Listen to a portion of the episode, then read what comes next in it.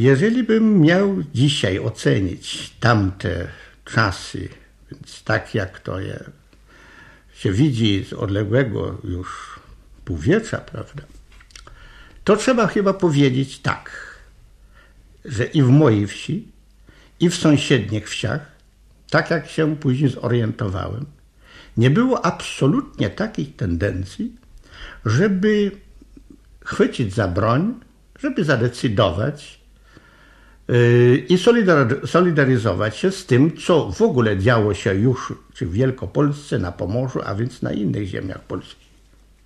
No, był taki dzień, bodajże 19 czerwca, to czerwca 1920 roku.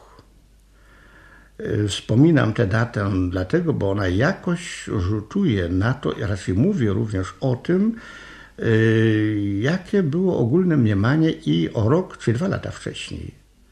Otóż wówczas odbył się ten słynny zlot zespołów śpiewaczych w Gierszwałdzie. Wówczas młodzi ludzie, ja należałem do takiej grupy, w której był i kolega Jan Bauer, Wagner, później zgryźli się kilku chłopców dołączyło i myśmy maszerowali taką grupą pieszą z Tomaszkowa do Gersfauju.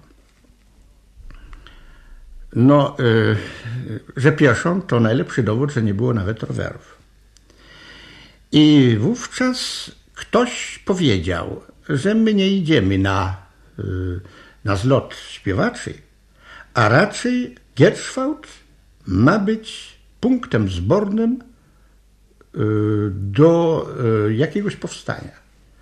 Że ktoś, ale znowu, że ktoś, że skądś ma przyjść broń, że ma przyjść nam z pomocą jakaś grupa wojsk z Polski, prawda, i która ma zapoczątkować tutaj właśnie powstanie na Warmii. Z tą myślą myśmy tam szli.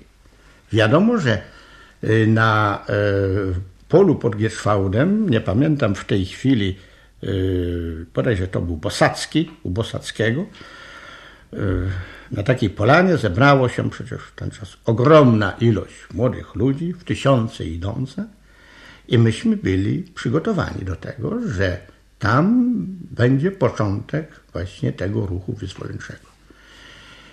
I muszę powiedzieć, że kiedy się to nie sprawdziło, to wracaliśmy trochę z takim zminorowym nastawieniem. To z tego byliśmy ogólnie niezadowoleni.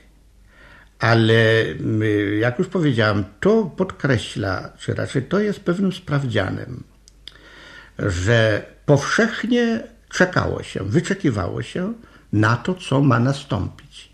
Tylko nikt, ani ze starszych, bo przecież to byłoby się obiło o moje uszy, nikt nie mówił i nikt nie wiedział, nikt nie zdawał sobie sprawy z tego, jak do tego ma dojść.